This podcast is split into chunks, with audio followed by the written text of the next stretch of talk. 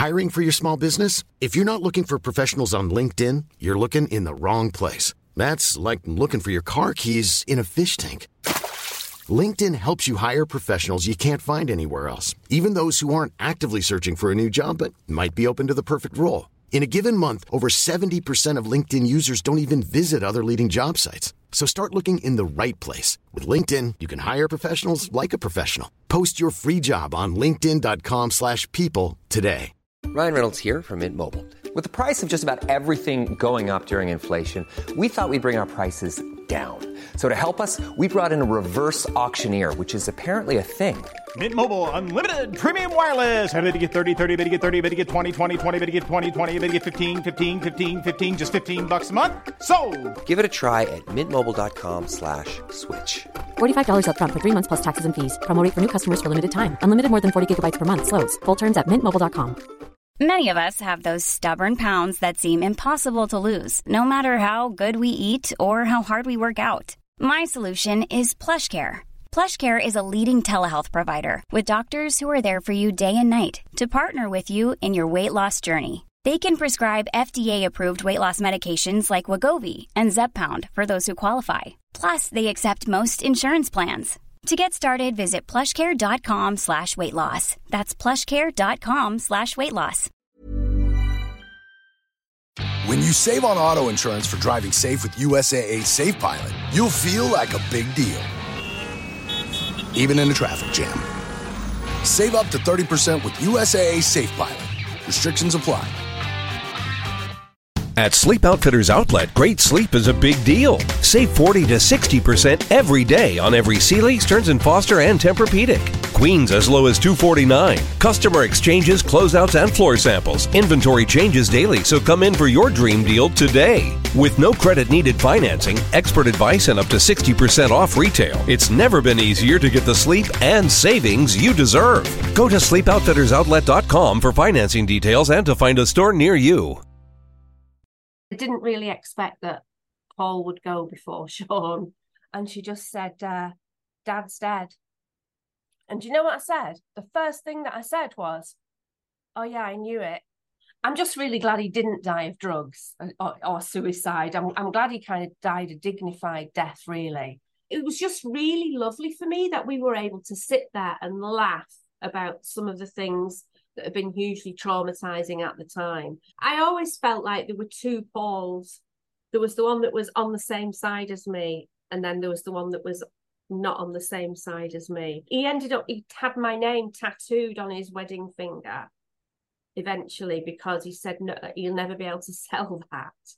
I just lived in a perpetual state of anxiety and stress and worry. And it was hell. It re- really was hell because I wanted him to be well. And the thing that kept me going, the thing that kept me with him was because I honestly, truly believed that he did want to get clean. Very, very hurt and wounded that his brother became this monster in his world. Paul can be could be quite a lazy person, you know, like, oh, I'll do it tomorrow, oh, I'll do it next week. But with this, he was on it. He was the orchestrator of the band from the beginning. And as the band became successful, his power and control of the band diminished. I find a lot of comfort in it. I, I'm just massively grateful that we that we did it and that we finished it.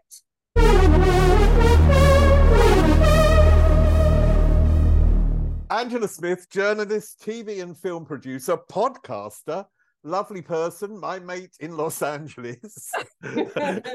First of all, uh, welcome. How are you Oh, doing? Thank you. I'm really good. It's so good to see you, and you're looking fabulous. I You look, know. younger, you look younger every time I see you. I'm gonna I'm gonna change the tone here completely and start with a really hard question. Okay. July the 15th, 2022. Yeah. How did you hear hear of Paul Ryder, the Happy Monday, and you know, your ex-husband, the father of your two children? How Mhm. did you hear of his death? How did that day proceed? Um. Okay. So I, uh, during the day before that, I was working on putting together a sample reel for the podcast because we were presenting it to somebody. So I'd been enmeshed in it all day. So it was very much kind of on my mind. Um, and I woke up for a wee in the middle of the night. I woke up at about six, well, five five thirty in the morning, and uh, my older son was actually in England visiting, and I had a million messages from. I had missed calls from my stepdaughter, from my stepson, from uh, two other people as well, and I was like, ah. Something's wrong. So I called. It was the middle of the night. I was half asleep. So I called my stepdaughter back and uh, she said, uh, I've got some really horrible news. And I thought, it's either, I didn't have a missed call from my son, I just had missed calls from my stepson and stepdaughter. And I thought, it's either my son or it's Paul. And it took her ages to tell me what it was because she was so shocked and devastated. Um, it took her a long time. She said, I've got some really horrible news. And then it it took a I don't know, it sat, it felt like five minutes, but it was probably just 30 seconds or something. And she just said, uh, Dad's dead. And do you know what I said? The first thing that I said was, Oh yeah, I knew it. And I, and I didn't know it, but it was like, I don't know, I felt like there'd been um re- there was a real imperative on both our parts to get this podcast finished. It was his complete life story. It was him telling basically like a massive confessional. It, it was about it was obviously he was talking about the rock and roll antics and and all the kind of music stuff, but it was also very personal about all the ways that he'd messed up with his addiction and stuff. And there was a massive. We've both felt this massive pressure to get it finished before he went to England. Um, when we'd been working on it for about six months, he'd, he'd come round to my house every Sunday and we'd do a bit more and a bit more and a bit more. And um, both of us felt this huge pressure to get it done before he went to England. And part of me thinks that maybe our subconscious minds knew that something was going to happen because the first thing that I said to Amelia was, I knew it. Like, obviously, I didn't know it, but that was the first thing that came out of my mouth. Yeah. Do you, do you think he knew? that he was not just ill, but he knew that his days were numbered, I suppose, to put it bluntly. Well, yes and no. I mean, he was not a healthy man. He smoked like a trooper, loved his smoking. Um, had tried to give up a few times. He had the beginning of COPD, but that didn't. St- you know, he he tried to stop a few times, but never really fully succeeded. And he was on diabetes medication he once had been diagnosed with celiac disease, but decided to ignore that fact and still ate gluten. I mean, he was not a healthy guy and never exercised, always parked as close to where he was driving as possible. He had quite a big belly on him at, at the time, which was kind of abnormally swollen. Like he, he didn't present as a healthy person. So it wasn't like one of the, it wasn't like a massive cyclist or, you know, the, uh, someone who trains a lot. So it wasn't a massive surprise in that sense. But um, do I think that he knew? No, I don't think he did. I mean, he he'd been he told me that he'd had he'd had a physical um a few two or three months before and he'd have been given a clean bill of health he'd had cancer screening and this and that and been given a clean bill of health so when the coroner said he had heart disease that's what he died of it seemed very odd to me because in my understanding, you don't die of heart disease. You live with heart disease and you manage heart disease. Um, I don't feel like the the coroner actually did a proper job with with identifying the real cause of death. The paramedics um, said that they thought it was a clot because he he'd had a really bad headache for two days and lost hearing uh, on and off and was kind of disorientated. And uh, apparently there was some sort of swelling on his head, so that points to a clot, but that was never pointed up by the coroner. Um, I'm just really glad he didn't die of drugs or, or suicide. I'm, I'm, glad he kind of died a dignified death, really. Uh, there was an article in the, I was fuming actually, there was an article in the Daily Mail yesterday about it. And um, the Daily Mail just always twists the facts. Like the, the opening paragraph was something like Paul Ryder uh, revealed that Donovan helped him go in, into rehab just days before he in the podcast podcast recorded just days before he died. Well, it was the podcast that was recorded days before he died. The rehab was 30 years before, but the Daily Mail made out, oh, so he must have died from drugs, you know, and he didn't die from drugs. So I'm I'm I'm actually glad that the the coroner's cause of death was not something tabloid foddery, you know. When when my mum died, and just uh, I think it was like four days after a funeral, I started writing a book uh-huh. um, about her life and my relationship with her. It never got published, but it was something that I did. And I sat in a cafe and someone sat opposite me and I was just streaming with tears mm-hmm. and writing this book. It was obviously very cathartic. Yeah. You said that there was a the day before you were looking through those tapes and uh, mm-hmm. making a sort of promo. Um, mm-hmm. After he died, what was the first? When was the first time that you went back to those tapes and looked through, and how difficult was it to actually then look at that long hmm. interview? I actually found it quite comforting. I, I well, I went straight to England, um, so I was very involved with all of that, and I think I, I didn't go back to them for a while. I would say maybe two or three months, not because I was trying to avoid them, and and I was trying to show when I was in England, I was trying to show people clips of, of, of it.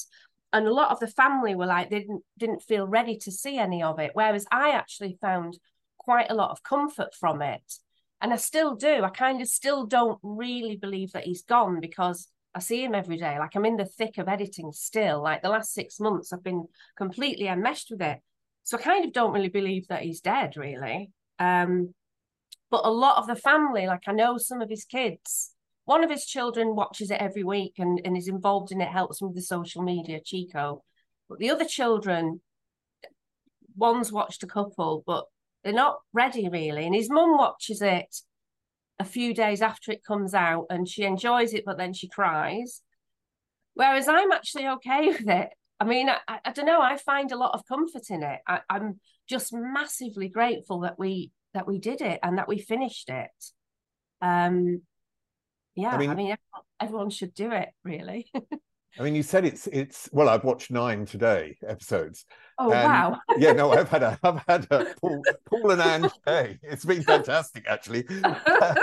and what you said was right. It's there's it's nuanced and it has moments in it where it really surprises his honesty really surprises you yeah your relationship with your ex-husband for me as someone on the outside i didn't know him mm-hmm. and i didn't know you as a couple and so from someone on the outside that relationship this it's still there in some way as well you feel the connection um, but also you feel a little bit of the distance from you and so, first of all, I, I just want to get into your relationship with him.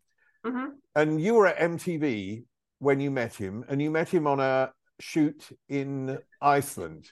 Can yeah. you tell me the first moment you laid eyes on him, as it were, and what your impressions were? Okay, well, um, we met them at the airport.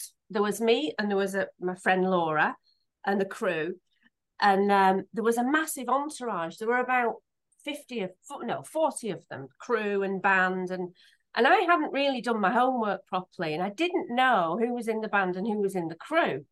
And I knew that I had to get a shot of the band. I needed an establishing shot of the band arriving in Iceland. So a shot of them walking out of the airport through the snow, I thought would be great. But I didn't know who the band were, and I didn't want to reveal the fact to this massive m- amount of people that I didn't, because I know, I knew at least that if they knew that I didn't know, they would have sent some of the crew to pretend they were the band to just mess me up. I knew that that would, at least I knew that much. So, um, I just, I think what I did in the end was just ask the manager and said, "Oh, can you get the band uh, to come out?" And kept my fingers crossed that he sent the right people. So obviously that was when I first set eyes on Paul, but I didn't notice him particularly.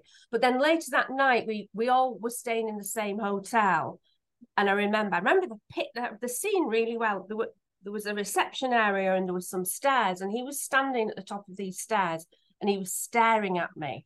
He was like giving me the, the eye, and I was like, oh, he's looking at me. And that was the first time I really noticed him. Yeah. What did so, you know about him as a person before? Did you know anything at all?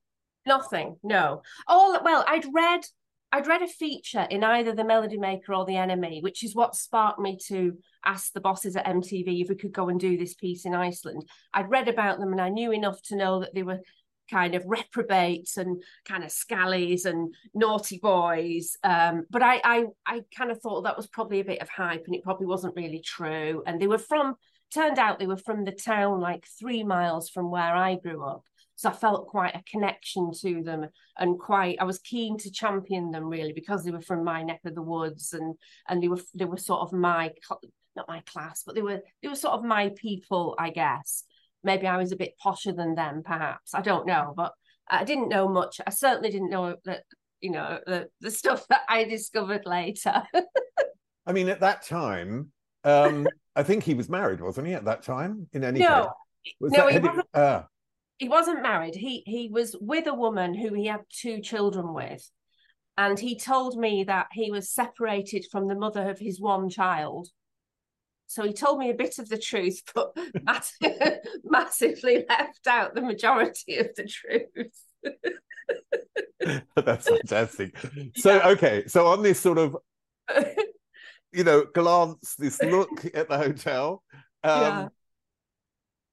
Where how did that that proceed? Because in the in the podcast, he actually goes to your mother's house, which you had given as your address because you yes. were living in London to yeah. give you a couple of tickets to a gig and backstage yeah passes so tell me about that right. okay so so the the day that i saw him staring at me was the, i think the day of the gig the day of the show we were filming the show so myself and laura who was my pa from mtv we were backstage before the show and paul was being massively attentive like drinks and and are you okay ladies? and you know very very you know looking after us. And then after the show we were hanging out i think we went to a club or something and we were debating the way back to the hotel. There was me sean paul and laura.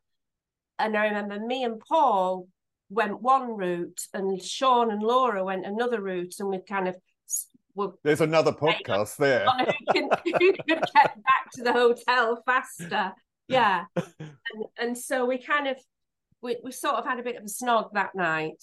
Um, and then on the pl- we went to the Blue Lagoon the following day filming them, and then I think we left that afternoon. Can't remember, but I remember sitting next to him on the plane going home.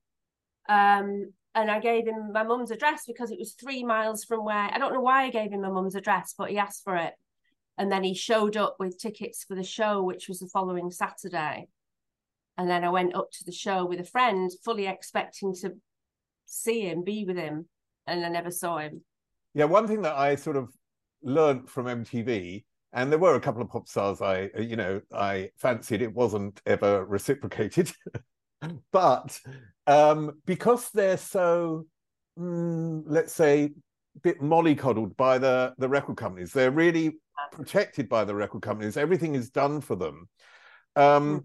That I think they are often somewhat emotionally needed. Were you worried about having a relationship with someone who was a pop star? Uh well, at the time, they hadn't really broken through. It was before they were properly famous. And it never really got off the ground. I mean, so when he got back, I went to this GMEX gig and never saw him. And then about two months later, he called me when I was at MTV and said, Oh, we're recording at this studio in Chiswick. Do you want to come down?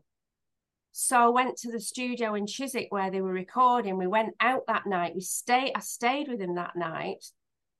And then I never saw him. Then uh, three months later, I opened a copy of the Face magazine, and there were his wedding pictures. He was getting married to the woman who was the mother of his two kids, and there was a baby in arms and a little boy. And I was like, oh, okay, fair enough. yeah, and and I didn't hear from him for nine. I didn't speak to him for nine more years after that. So sorry, I didn't answer your question. Was I worried about? Well, I wasn't really in a position to have a relationship with a pop star at that point. But nine years later, no, I thought it was quite cool. Actually, yeah. I mean, I, I was more concerned, I suppose, about dealing with the excesses that would come with that in terms of drugs and alcohol. But I wasn't even aware that he had drug issues. But he definitely drank a lot, and that was a bit of a red flag, which I completely ignored, obviously.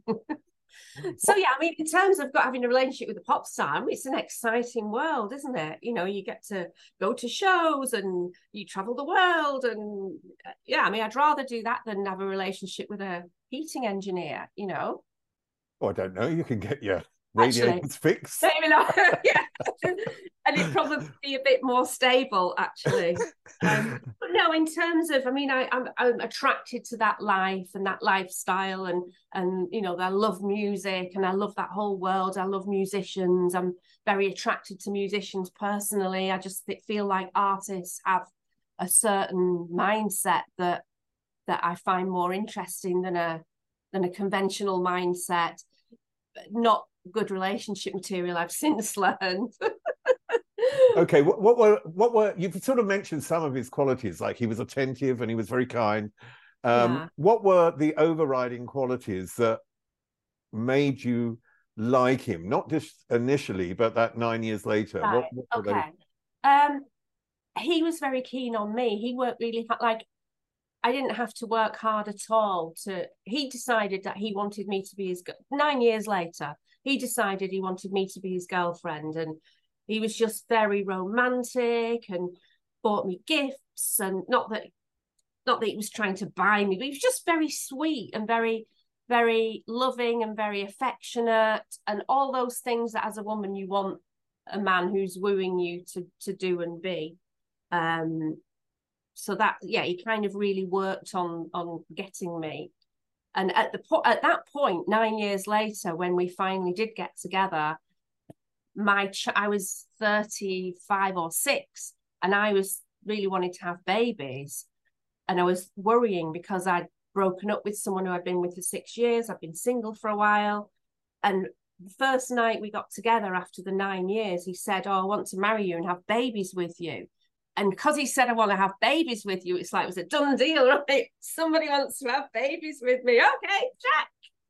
Start the marriage. Yeah. Just have babies. and then so that was the first night we got back together after nine years. And then the next day I had to go to Thailand for work. And I remember speaking to a friend of mine there and saying, Do you think I should get pregnant straight away or do you think I should wait for a bit? and I was pregnant seven months later but yeah, definitely the magic word was the baby word. The fact that I found a man who actively wants to have a baby with me. Yeah. Right. this is true. this is great. I can't. You, I know you as such a sort of forthright, honest person, and I, and I wasn't sure whether you were going to be the same here, and you are. I love this. So, um, let's get back to the podcast because um, how did it come that he wanted to record the podcast or record the interviews, right. I should say, series of interviews in the okay. first place?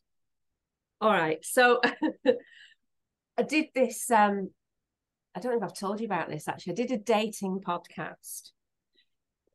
Have I told you about yeah, this? Yeah, you did in LA. yeah. yeah. Okay. Yeah. Okay. So I did a dating podcast, which was all about my online dating adventures as a 50 something year old divorcee. Um, and it was it, it's a fun romp through online dating adventures as you can imagine and because he gets mentioned a couple of times and because i recreated our dramatic breakup car chase in this podcast. I kind of wanted to play it to him because I just we would get we were on really good terms at that point. A, I wanted his seal of approval, and B, I just wanted him to hear it because I knew he'd be, interested. So I played in the first episode of this podcast, and he was like, "It's fucking brilliant, Angela. It's brilliant."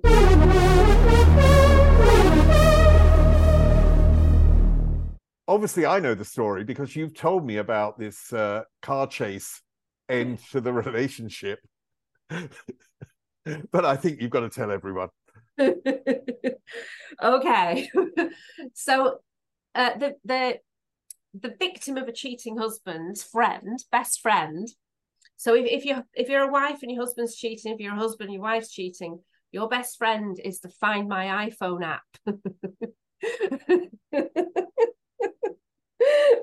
so he'd I'd already caught him twice in sort of you know one one with text, one with just being in a place that he said he wasn't, and then I caught him with a, this woman in his car. So I knew that was something was going on. So on this particular day, he said he was in one place, and I looked at my. He didn't know that I had his Apple ID and password, uh, and looked at the Find My iPhone app, and he was at a different place. So I was on my way home from a friend's house, and I thought, I'm just going to go to where he's where Find My iPhone says he is. so and he, he was moving he was actually in malibu on the pacific coast highway and so i was coming up from santa monica and um, i caught up with him and he was in a gas station near cross creek opposite the ocean and i don't know what i was planning to do but anyway so I, I saw him in the car in this gas station and in the passenger seat was the woman that he was having the affair with and it, he saw me and they both took off down the Pacific Coast Highway. So I took off and chased them. he was he was in his Range Rover. I was in a battered old PT Cruiser, and it was a Saturday evening, and the sun was setting over the ocean. It was like a, the it was the perfect backdrop for a marriage breakup car chase, and literally you know when you know when adrenaline just takes you over and and you're not thinking about anything but the the task at hand, which is tra- chasing this guy. So I was, it was like I was in another world. So eventually, I don't know why he did this, but he pulled in. So I pulled in behind him and I got out of my car and there was like trucks coming, rushing by. It was really busy. And I got out of my car, went to his driver's window. And why he didn't just take off and carry on, I don't know. But he wound his window down. And I just said, make a choice, her or me. And he looked at me and he said, I just want to be on my own. And I said, Okay, I'll help you pack.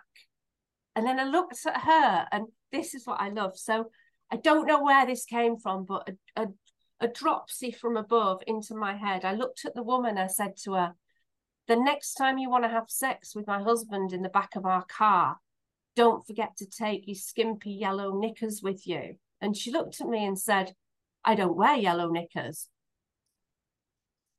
And I'd completely made that up to make her think that he was cheating with somebody else. Just, I don't know where it came from. and she looked horrified.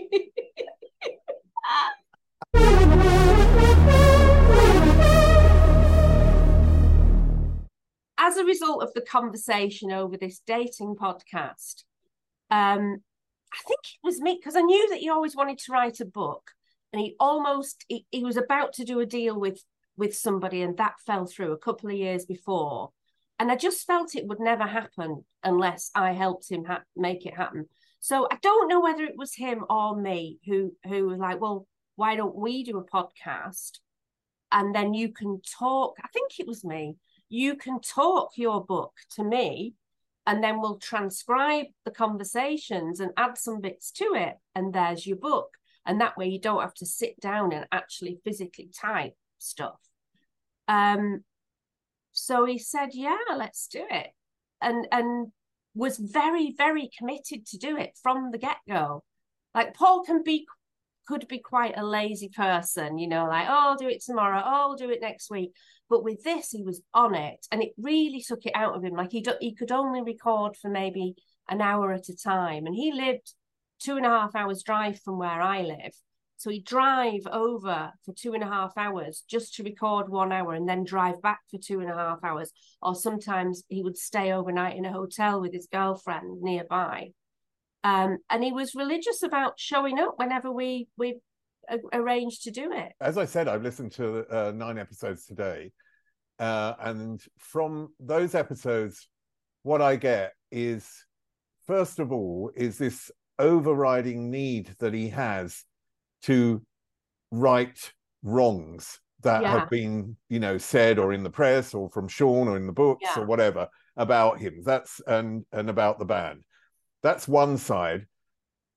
But then there's this deeper thing about self-worth. And it really came through for me that he was looking to have confirmation of value in the world in some way. Do you know what I mean? Do you feel Yeah. that he went into that? Or, or in what way do you feel he went into that? And in what way did that change as it progressed? Hey, I'm Ryan Reynolds. At Mint Mobile, we like to do the opposite of what Big Wireless does. They charge you a lot, we charge you a little. So naturally, when they announced they'd be raising their prices due to inflation, we decided to deflate our prices due to not hating you. That's right. We're cutting the price of Mint Unlimited from $30 a month to just $15 a month. Give it a try at mintmobile.com slash switch. $45 upfront for three months plus taxes and fees. Promo rate for new customers for limited time. Unlimited more than 40 gigabytes per month. Slows. Full terms at mintmobile.com. Millions of people have lost weight with personalized plans from Noom, like Evan, who can't stand salads and still lost 50 pounds. Salads, generally, for most people, are the easy button, right? For me, that wasn't an option. I never really was a salad guy. That's just not who I am. But Noom worked for me. Get your personalized plan today at Noom.com. Real Noom user compensated to provide their story. In four weeks, the typical Noom user can expect to lose one to two pounds per week. Individual results may vary. Um, I think he always lived life under the shadow of the adulation of Sean by everybody. And it, it's clear that he was the orchestrator of the band from the beginning. And as the band became successful, his power and control of the band diminished because all of the spotlight came onto Sean, and everybody assumed Sean was the musical director of the band, which was absolute garbage. Um, so I think he was he was utterly crestfallen. I think that that he never got the recognition. Like he he he invented the band. Really, he he put it together. He came up with the name. He was the one cracking the whip in the early days. But then in in later years, he was regarded as oh, just the replaceable bass player, you know, and in his status within that was was very diminished. Partly because of the way Sean behaved towards all of the musicians, not really giving them any kind of respect or wanting to even even very recently wanting to cut them out of any future recordings, like wanted other people to write the music, but put those records out as Happy Mondays records, which obviously they were up in arms about and said absolutely not. So I think he was he was very, very hurt and wounded by that. Um, very, very hurt and wounded that his brother became this monster in his world. Um, and he was just always really confused by it because he was his brother and he loved him, but yet he was doing all these, saying all these really hurtful things all the time. And I feel like, I honestly think that that is the main reason for his mental illness and his, or the main trigger at least. I think that the, the spectre of Sean and the way Sean's behaved has been the reason for a lot of his mental health issues. You know, I can't blame Sean, but I do, I do think it was he was triggered. In terms of him and Sean, you or we hear uh, from his mum and uh, and from him about his childhood and Mhm. the closest that they had. Um, But we also gather from him um, that he still wanted to do one more album as a, as as the Happy Mondays, and he still wanted in some way to reconnect with Sean, Mhm. although he saw him as a bit of an ogre. Yeah, So Absolutely, there was yeah. this sort of dichotomy, this sort of strange mixture of Yeah. things. So how do you view that? um, that it's a strange dichotomy. Absolutely, as you say. I mean, I think he just found it very difficult to accept how Sean as a personality had evolved, given how they were when they were younger. Um, and I think he always wanted to rediscover the the nice part of Sean and, and reconnect and, and have that relationship again. Um, and that tortured him, I think. It tormented him throughout his life. Um, and he never gave up on wanting to reconnect with Sean, even though he he was incensed by him on many, many, many occasions was incensed by things that he said to the press and things that he that he heard. And I mean, it, I could go on and on and on about that, but um, yeah, it, it he couldn't. It, it's not like a friend where a friend pisses you off and you you decide you don't want to be friends with that person anymore, so you cut them out of your life. He couldn't do that with Sean. There was still this bond, and it was a blood bond, I guess. Um, he wasn't able to just cut him out and move on. There was always this thread of connection. But okay, but you say it was a blood bond and and as a, Yeah. as a sort of reason, but you can detach from your Yeah. family. You can say You can. they they aren't doing me any good, so I'm going to detach. Which And- he did do. He did do. He went for years without speaking to Sean, but then the band reformed, so he had to work with him. So he's in his orbit. So it's kind of like picking a scab, isn't it? and, Um, al- and also, what was very painful was hearing how he had to work with him in that last 10 years and Yeah. how that, you know, Sean would turn up, be on stage. He wouldn't see him before, he wouldn't see him afterwards. The band would be playing on and Sean would be gone. And uh, his contribution was uh, very small.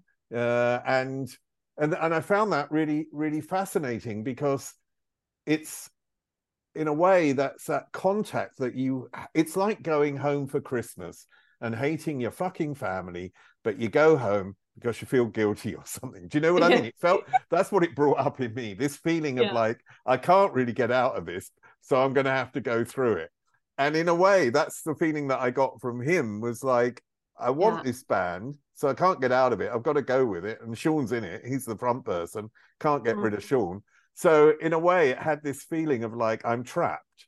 mhm, mhm. Was he Yeah, trapped? definitely. Yeah, definitely. Yeah, and I think it it tormented him, and uh, I suppose it's like breaking up with somebody in a romantic relationship and still seeing them in your orbit. Like it's much easier to get over somebody if you have nothing to do with them and you block them and you never hear from them again, you move on faster. But if you work with them or you see them every day, it niggles it niggles at you. And I think that's what was going on with him. Plus, of course, they had a mother in common. Uh, you know, like that and he had a really great relationship with his mother. So um, it's very it, would it would have been very difficult for him to do 100% detach. When you save on auto insurance for driving safe with USAA Safe Pilot, you'll feel like a big deal, even in a traffic jam. Save up to 30% with USAA Safe Pilot. Restrictions apply.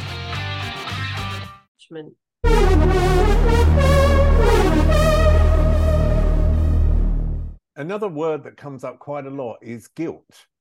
That his he feels some guilt for other things in his life because you know he well maybe you can tell me how he got into drugs first of all because he you know he started off lightly in a way and Yeah. then and then there were there's this turning point can you tell me about that Okay, yeah, of course. Um, so he started off smoking weed, drinking, doing what all lads do at that age in who grew up in that area of Manchester. Um, and I think there was coke around because it was a band. They'd show up for a gig and there'd be drugs laid on. Like it was, it, they were everywhere. Um, part of the deals often are that the band gets supplied with a certain amount of drugs. I don't know. Um, what Paul said, and he's always said, is that the, the very first time he took heroin was when he found out that his well, the woman he married that I saw the picture of in the Face magazine, he married her, but after a year, he found out she was cheating on him. And he got a private detective to follow her. And of course, the private detective said, yes, she's cheating. So at this point, Sean was already using heroin, and Paul knew that. Paul said he drove to Sean's house and said, Give me some of that heroin. I need to take the pain away. And that he said that was his first go of having heroin. And and with him, he was able to dabble in it for a, a year or two and kind of man- manages his using of it before he became full blown addicted. Gary, the drummer, however, says that he thinks that it's very possible that really the breakup of the marriage was just an excuse and that really he was trying to medicate the pain of seeing his band crumble. The band was imploding, he was losing his power with the band.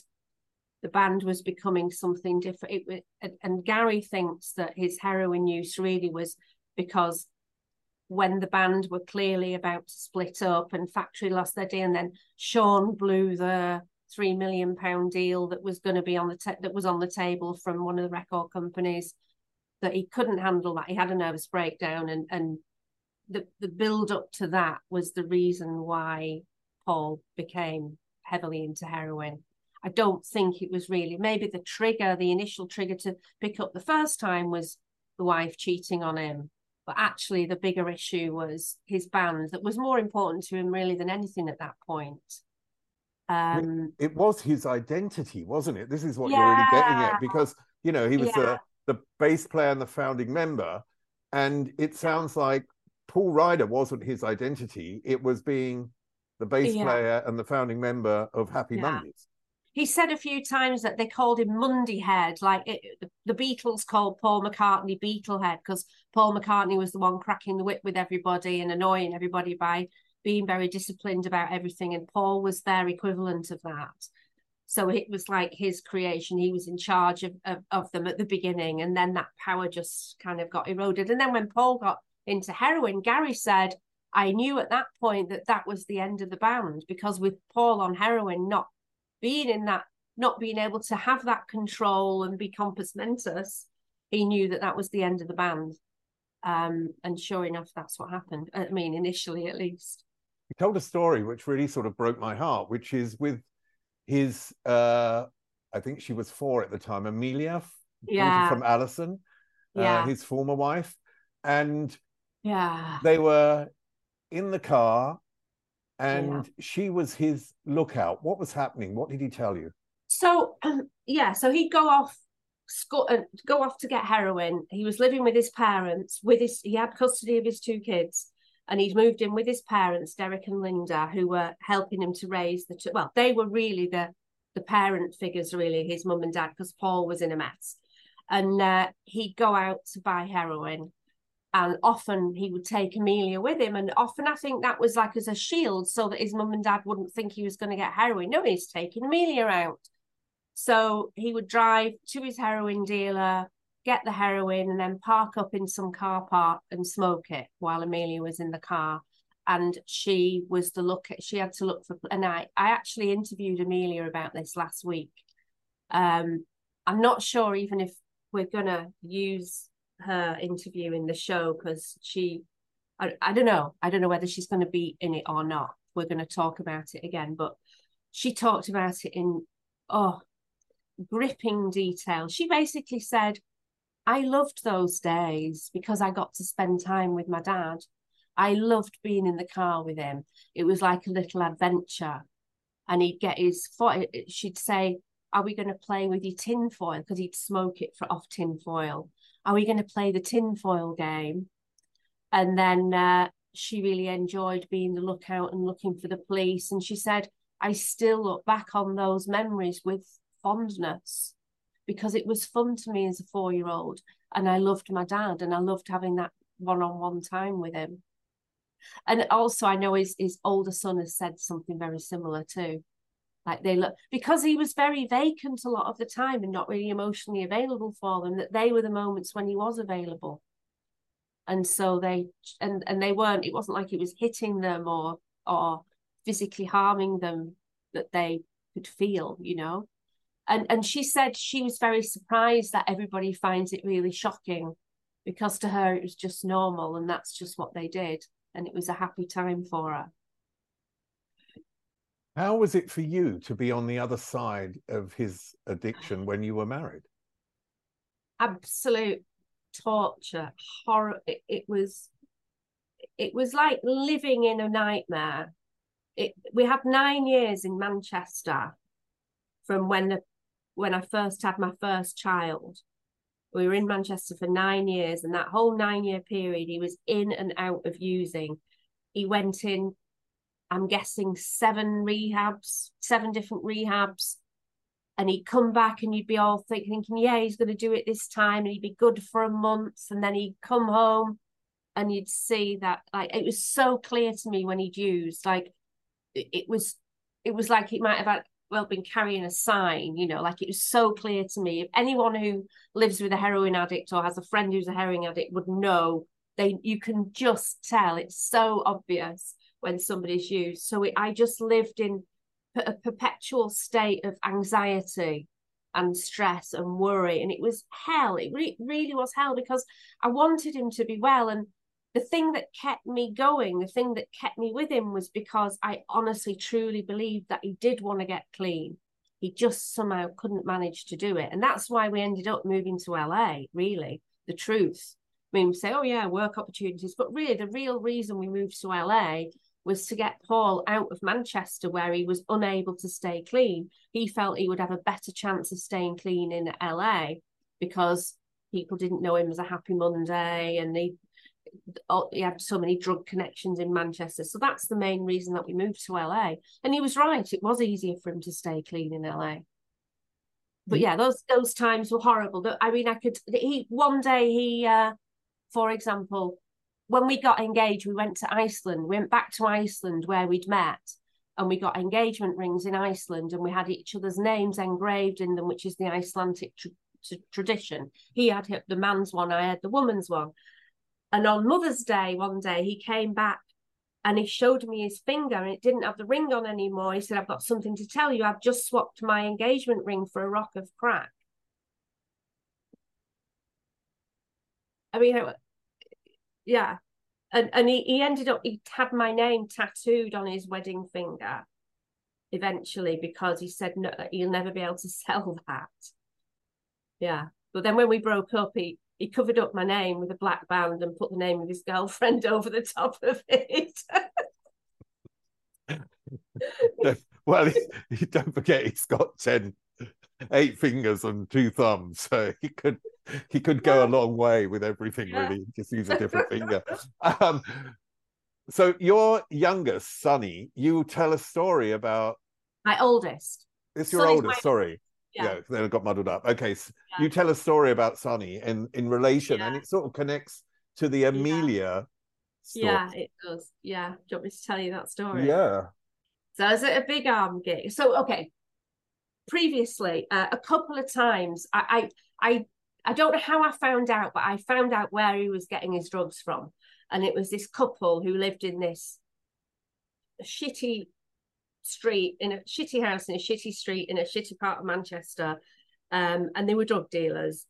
Uh, they were, you know, nice people, but like, but they were drug dealers, and uh, that's where I used to go. And I have horrible memories of going down there with a friend and dragging him out and taking him home and and take. So I knew who is what his drug dealers looked like, um, and um, he had a big arm gig his solo project, Big Arm, and I was at the show and I looked across the room and caught eyes with the female drug dealer. And she came bounding over to me and she said, how are you doing? She said, Oh, your baby's lovely. which basically told at the time I had a four month old baby, which obviously told me that he'd taken our four month old baby to go and get drugs from the drug house. And from that moment onwards, um, I had to hire a childminder because I was working.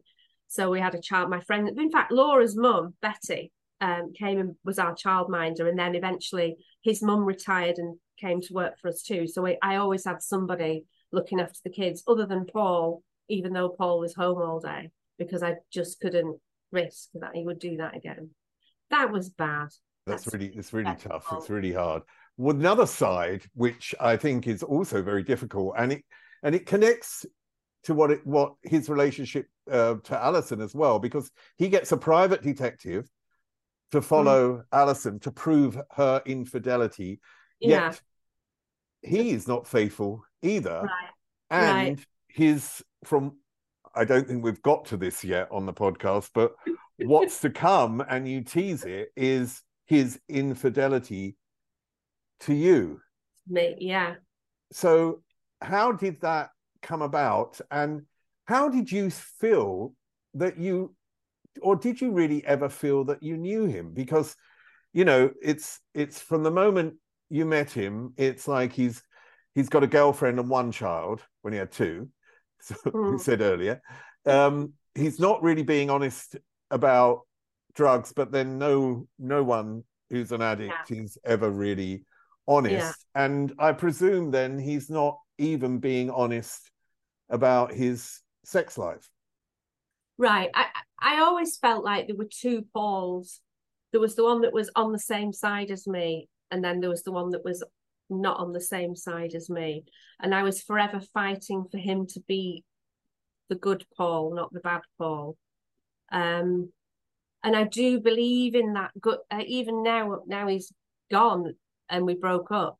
I do still believe that there was a good person at his core, and it was the drugs that made him lie and cheat and and do all those horrible things. And if you were a, if he had been able to get rid of that addiction and the addictive personality, then he would have been a thoroughly good person. So it, it's it wasn't black and white. It wasn't like oh he was a thoroughly evil person that lied and cheated his way through our whole relationship. It wasn't like that at all.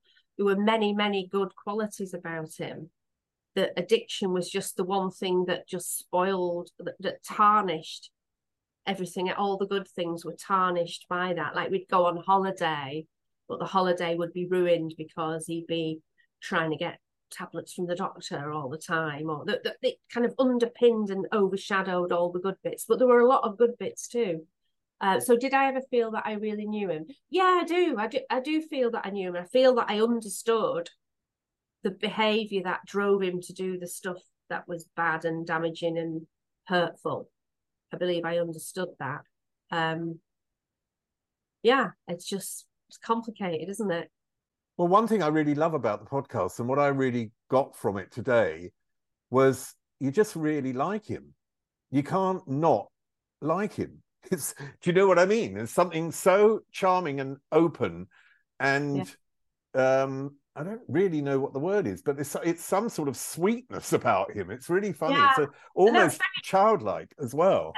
And that's very genuine. Like he was very genuinely being himself in that. There was no putting on a front for the press. There was no like turning it up for the media. That is how he is, how he was in that that whole. And I ran a lot of. I tried to keep as much of when he thought the cameras weren't running in the podcast as possible. If I'd if I'd had my time over again, I would have run more of that. Run, like, kept the cameras going more behind the scenes because you get the you, you can hear him talking when he doesn't think the cameras are on and it's the same you know um and i think it's really important to to be in this world of fake personas and instagram influencer type fakeness i think it's really important to be real and i think that's where you get the magic isn't it that's where you really pull the magic out of people when they're being real absolutely and i think that's why the podcast works so well because those moments really add some sort of different flavor to it and you really understand him at yeah. those moments and you also feel his fragility at yeah. those times which is really interesting when you went in to do the interviews was there a burning question in your head which was like i'm going to get a bit of revenge now there's a there's a question in my head that i always wanted to ask him that i hadn't really asked him up till now and if I do it in the interview, that would be brilliant. Was there something in your head that you thought I have to ask him that I haven't asked him another time? Uh, well, the the main thing that I was trying to do was okay. I was always worried that Sean was going to die first, and I didn't want Paul to be left behind, not having said everything that he wanted to say to Sean before he died. I wanted Paul because I knew that there was this thing and, and unresolved issues, and I wanted Paul to just to be ready for if Sean passed away, that he wouldn't be really tormented by that. So part in I think in episode one, you, you you hear me say, "How do you think you'd feel if got a phone call saying you were dead?" But I also said the opposite. How would you feel if you got a call saying Sean was dead? Because I wanted him to go there and feel what that would be like, and then he could go and put into place anything that would torment him if that happened. So that was on my agenda for sure. I mean, I didn't necessarily consciously plan that, but I know that that was something that I felt was important. That came out in episode one. Um, and, and it came out that he was okay with it. You know, he, he, he didn't have anything that that he wanted to say that would have been left unsaid and, and he would have been upset. So that didn't really work from that perspective. But I didn't really expect that Paul would go before Sean. I'm really grateful that we'd we had a year of fighting after we broke up, but I just decided life was and also he never he didn't have any money. It wasn't like he was a wealthy, you know, people think that if you're in a famous band that you've obviously got loads of money. He didn't have he had very little money, hardly any money. Um, so it wasn't worth fighting him in divorce courts for child support. So we just had a really amicable, like, oh, we'll just divorce and then give me give me money for the kids when you've got some. Like, let's just do it between us. And that bought us so much peace. That bought us and saved us loads of money in legal bills that we didn't have. So we had a very amicable divorce and um I if he'd been with the woman that he was cheat when we broke up, it was because he was cheating with a particular woman. If he'd still been with her, I don't think I would have been able to be his friend. She this woman was not not a pleasant woman. But the fact that they'd broken up and he'd moved on and was with somebody completely different made it a lot easier for us to have a cordial relationship. So no, there wasn't really anything that I I, I don't think there was that I had up my sleeve that I really wanted to find out or know. There were a lot of things that I discovered that I didn't know about through the conversation, lots of things. And I say at the time, oh, I never knew that, you know. We never really talked in depth about his history with the band you know, there's a lot of things that just came out that I was really surprised by. Yeah, and also one of the most surprising elements of the podcast is you discover new two new TV stars. it's so fantastic. Paul's mum, and is it oh, Gaz and Gaz's mum? I mean, and Sandra, I know. I mean, did you did you know they were like a double act? They're just yes. so brilliant. I did, I did, because I've known Sandra as long as I've known Linda, really, because they've been friends for years. And I was always thinking these two need their own show. And about three or four years ago, I said to them, Can I just record you in the kitchen just talking? Because I thought we need to develop a show with them. And I, I just had the camp, just my phone, and recorded them. And they were brilliant, hilarious. And I just thought, need to do something with them. And I never got around to really doing anything with them. And then when the Paul thing came up, it was like, well, we need to interview Linda. And then she said, oh, well, Sandra's coming round. I was like, yes, let's get Sandra and her together and just let the cameras roll. And, and then it was so good. I thought, well, what we need to do is look at the, there's 20 episodes, there's going to be 20 episodes. Look at the theme of each episode and get them talking on that theme so that I can drop them in every single episode.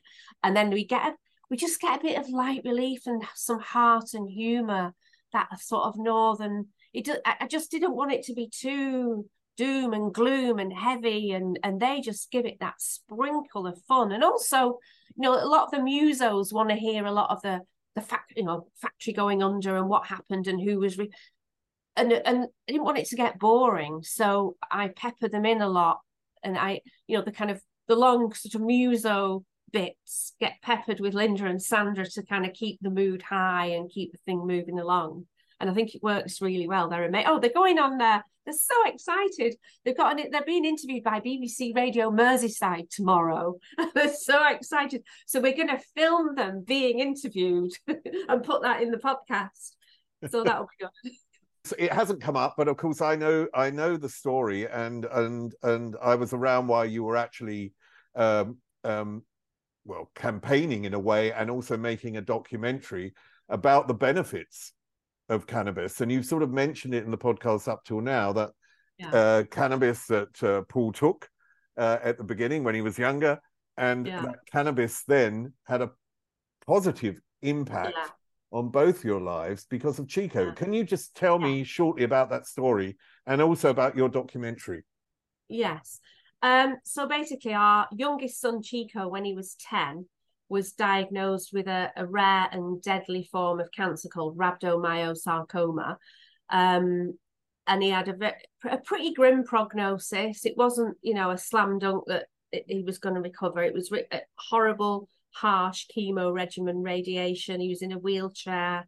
He lost a third of his body weight, lost all his hair, couldn't eat. He was in a really bad way. So, um, about four or five months into his treatment, I just thought, well, this is not going well. Uh, the cancer, the, the, the treatment was killing the cancer, but it was also seemingly killing him too.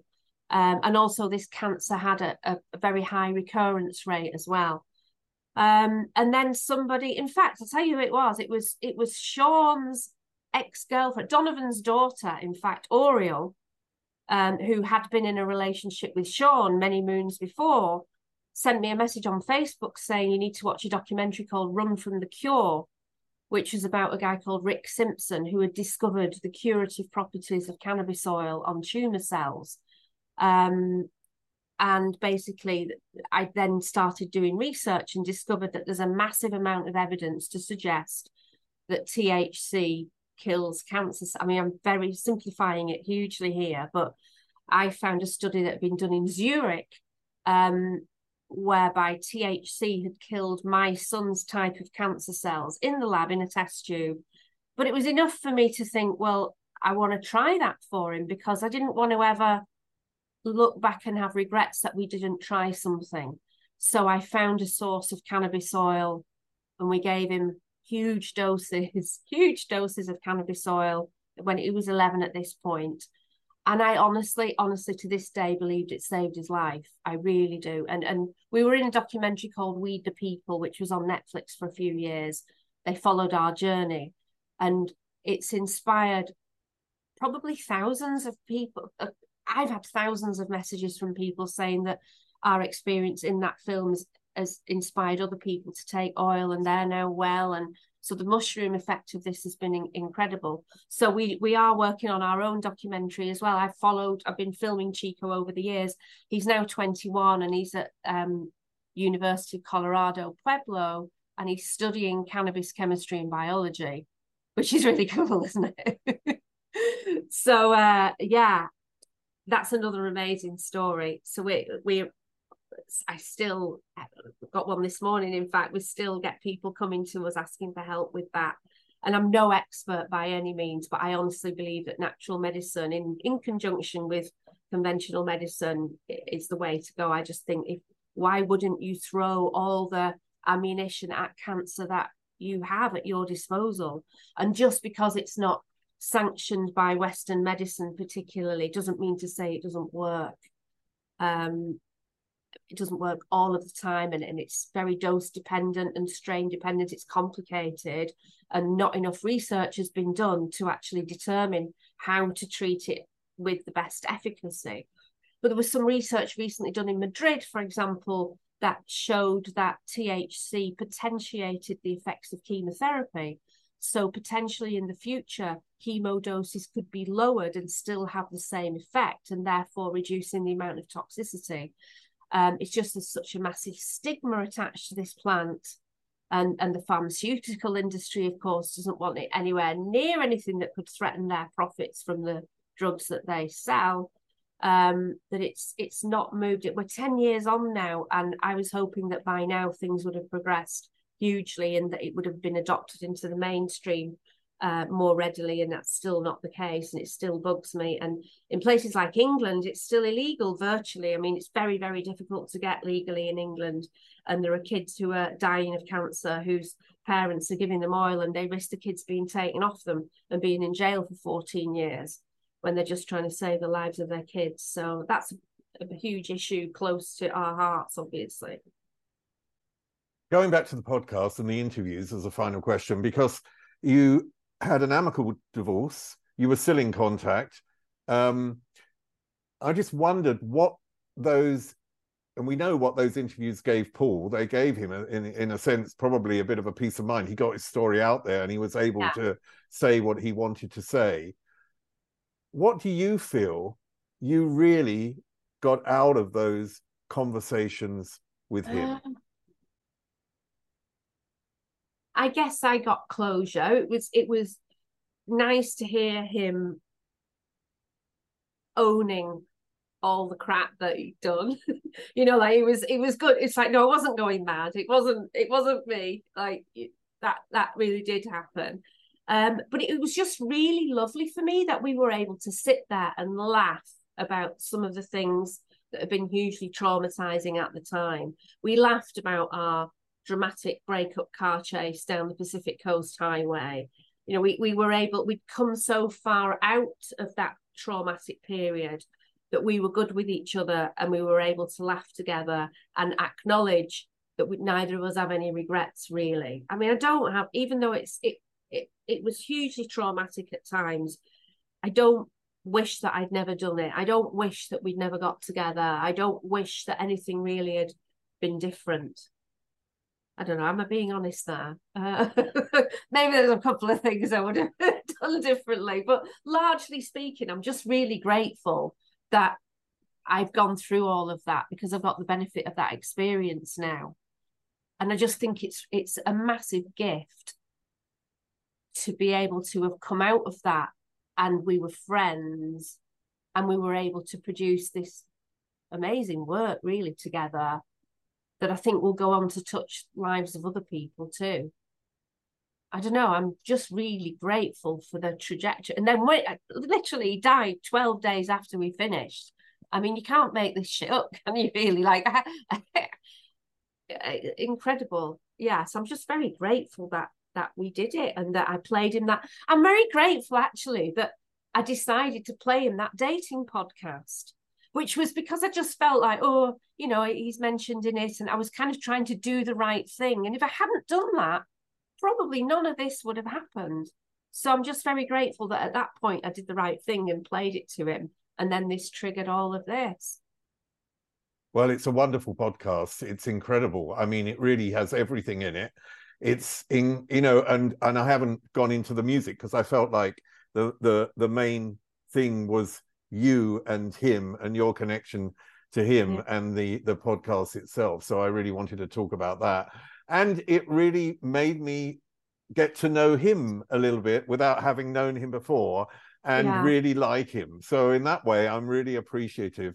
Yeah. So uh, Angela Smith, thank you so much, and I look forward to listening to. I have then, if I've done nine, I've got eleven to go, haven't I? Yeah. I'm, I'm still working on number 11. I've got another nine to another 10 to cut still. It's like, oh, it's taken over my life. I really appreciate you uh, giving me the time and talking to me. You're amazing. What a brilliant interviewer you are. Up there is an interview I recommend.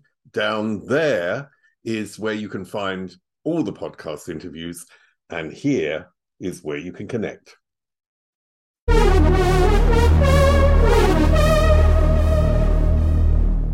Right now at Safeway, earn four times rewards points when you shop for participating items with Safeway for you. Shop for items like Frigo crumbled blue cheese, Kellogg's Club crackers, Coca Cola, all liquid detergent, or Utz chips, and earn four times rewards points with Safeway for you. Offer expires January 4th. Plus, get select holiday essentials like gift wraps, bags, holiday decor, lights, and more. Buy one, get one 50% off. Restrictions apply. Promotions may vary. Visit Safeway.com or head in store for full offer details.